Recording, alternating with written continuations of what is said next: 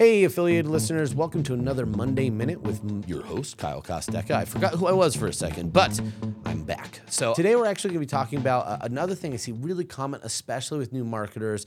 And it's, it's a, a question, or I think a tactic you often hear, which is go niche, go niche. But what happens when you go too niche, or what does that really mean, and how do you break out of that? So, first, let me address the thing that you often hear is people say find a niche go very specific niche this is a common thing especially in early internet marketing that i heard a lot of people say that they were coached to do yet the problem is we go out and we find the most obscure niche like marble polishing i'm going to be the purveyor and leading expert in creating a course on how to be an elite marble polisher well I don't really know. And I'm not even talking like marble buildings. We're talking like the little marbles, right? Like it, that might resonate with a very small section of people. And it could still be hundreds of people across the world, but boy, is that going to really limit how much you could sell to those hundreds of people.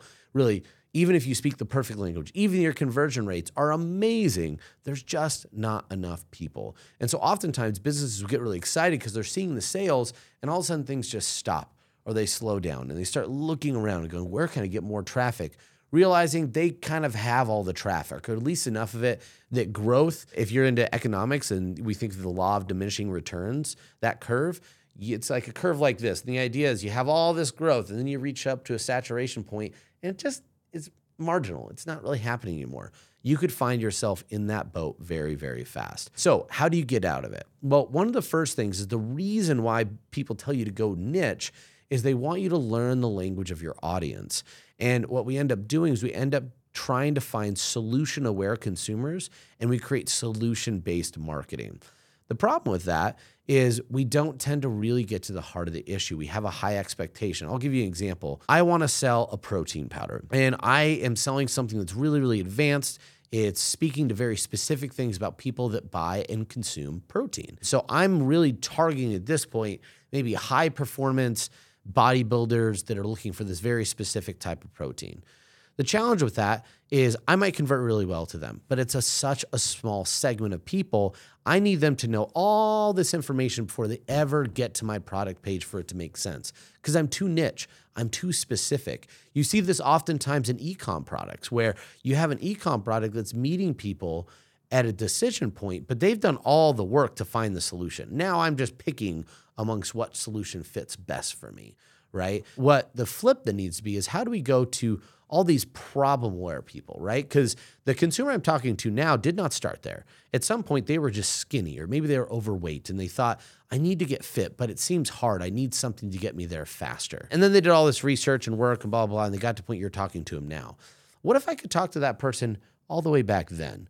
Back before all they knew is that I am insecure and I don't like my body and I'd like that to change. That was all that they had. They knew the problem. The solution was absent to them, but they're problem aware.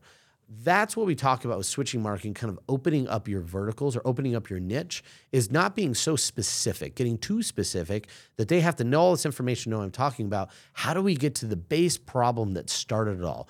The broad problem. Things like, I need to lose weight. Things like, I need more muscle, or not even that. I need to be attractive to get a partner, right? I need to be attractive in general. Those are way, way down here. That's a very broad problem. How do I speak to that? And now get somebody to say, hey, listen, I understand that you just feel like you've been too scrawny and small and people pick on you. Well, fear not. The reason being is because you just haven't been putting the right things in your body to make the workouts actually get the effects. And now here's the product. That's a very different sales pitch than if I'm going to very elite people and say this type of strand of blah blah blah. And I know this is a very specific guys. I didn't choose a big product beforehand, but that that's where you can run into an issue. If it's like, are you looking for the next gain on your X5 tier and your lats, blah blah blah? Well, that's super specific. Versus, hey, are you looking to be attractive and you just haven't been able to get there, well, I have the magic thing for you. Very, very downstream. I don't even tell them what the product is. I just say that I finally have the solution to their problem. So problem aware versus solution aware consumers. So if you find yourself stuck in that niche, the biggest thing I would tell you to do is start looking and seeing are you addressing solution aware consumers or are you getting problem-aware consumers? And if you could start to branch out and expand to more problem-oriented consumers, you'll find your ability to get more customers will grow. You'll make your niche or your product a little bit broader. The last caveat I'll add on here is sometimes you have just picked something that isn't going to work. We mentioned marble polishing. It could be about goat farming. I remember I think Russell Brunson talks in a book about goat fences and designs for like goat farms. Again, very profitable in a very small way, but eventually you're just going to run out of goat farmers. Your product might not sustain beyond goat farming. So the other thing to do is you've learned a lot about marketing. You have success. You probably aren't going to be able to continue to write about goat farming and create a lot more scale in your business. So the next thing to do is take those skills, understand what you've done to get there, and now adopt it to a new niche and a new vertical. And I would really look at what we just talked about. Where are the problems that most people seem to have that I feel like I could talk to? And I say, these should be broad problems and now build all that great marketing knowledge, the revenue and the money that you made to invest in a product that could really go broadly to a lot of different people. So if you do that, you won't find yourself stuck and narrowed down in these tiny niches, or you'll take your specific language that you had and start growing to grow your business in turn. And with that, you might find yourself from being happy to have some passive income of $20,000 a year to being our next diamond client if you do it successfully. So look forward to seeing you guys do that. And until next time, have a great rest of your week.